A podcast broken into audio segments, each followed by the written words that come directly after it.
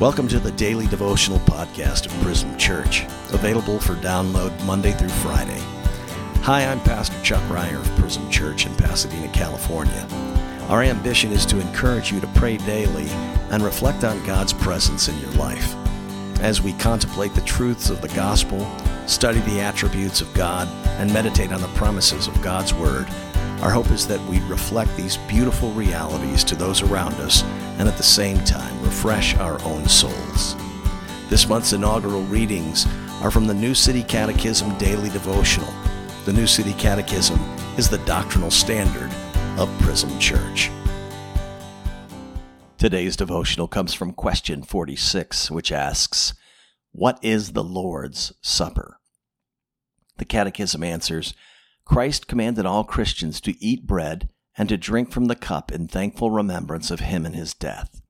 The Lord's Supper is a celebration of the presence of God in our midst, bringing us into communion with God and with one another, feeding and nourishing our souls. It anticipates the day when we will eat and drink with Christ in his Father's kingdom. Today's scripture reading comes from 1 Corinthians 11, verses 23 through 26. For I received from the Lord what I also delivered to you that the Lord Jesus, on the night when he was betrayed, took bread, and when he'd given thanks, he broke it and said, This is my body, which is for you. Do this in remembrance of me.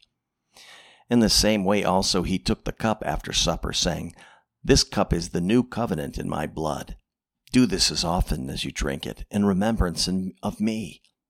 For as often as you eat this bread and drink the cup, you proclaim the Lord's death until he comes.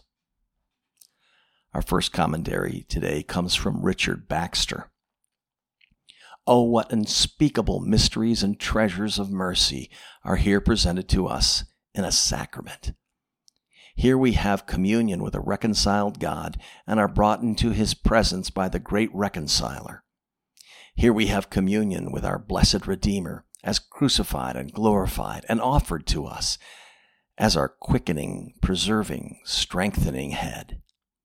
Here we have communion with the Holy Ghost, applying to our souls the benefits of redemption, drawing us to the Son, and communicating light and life and strength from Him unto us increasing and actuating his graces in us.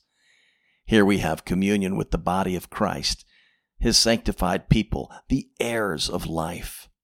When the minister of Christ by his commission represents a crucified Christ to our eyes, by the bread and wine appointed to this use, we see Christ crucified as if it were before us, and our faith layeth hold on him, and we perceive the truth of the remedy and build our souls upon this rock.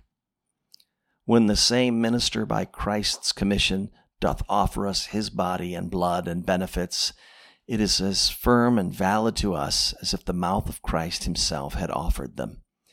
And when our souls receive him, by that faith which the Holy Ghost exciteth in us, the participation is as true as that of our bodies receiving the bread and wine which represent him. Our second commentary is from Ligon Duncan. The Lord's Supper is a covenant sign and seal. That means it both represents and confirms to us the precious promise that God, through Jesus Christ, He will be our God and we are His people. In the Lord's Supper, we have a remembrance, a celebration of God's presence, and an experience of communion. We also have something that nourishes us, and in the Lord's Supper, we anticipate the glory to come. First, we have a remembrance in the Lord's Supper. In the Lord's Supper, Jesus told his disciples that they were going to proclaim his death until he comes. The bread and the wine, the body and the blood of Christ in the Lord's Supper.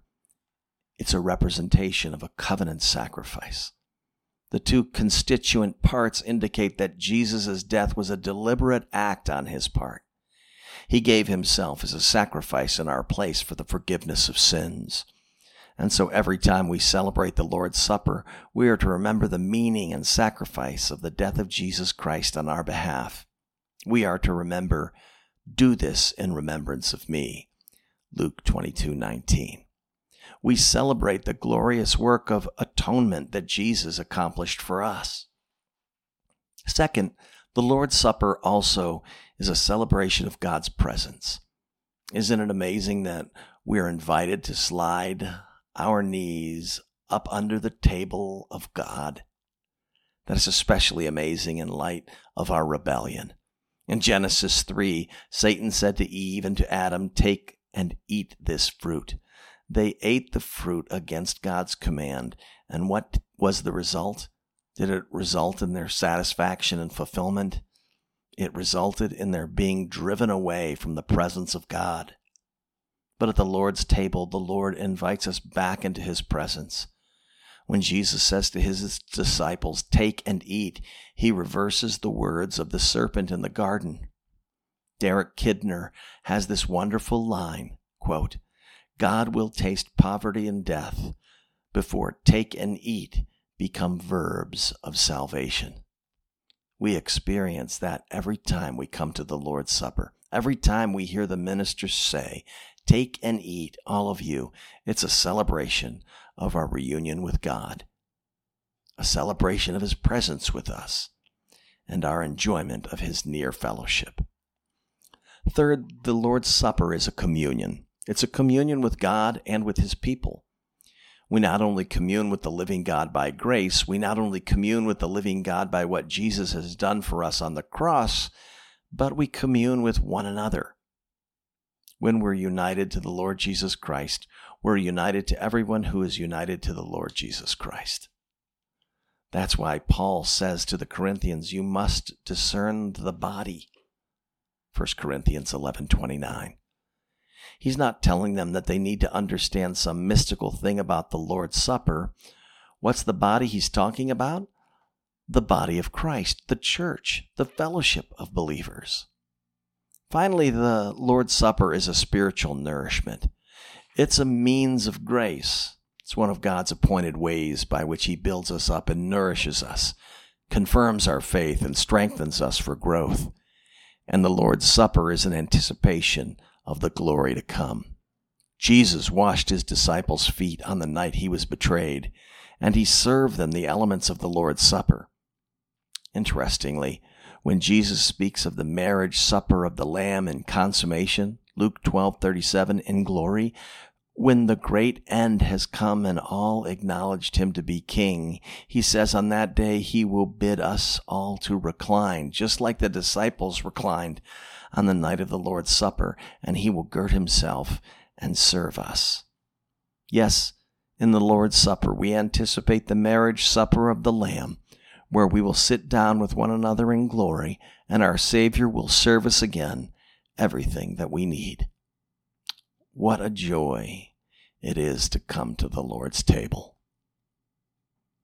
Today's prayer Bread of life we take the Lord's Supper in reverent obedience. We do not want to receive it unworthily, so we come in repentance and faith. Help us to forgive the sins of those who have sinned against us, especially the believers with whom we share the bread and the cup. May our partaking of this meal proclaim your saving death and our desperate need of it. Amen.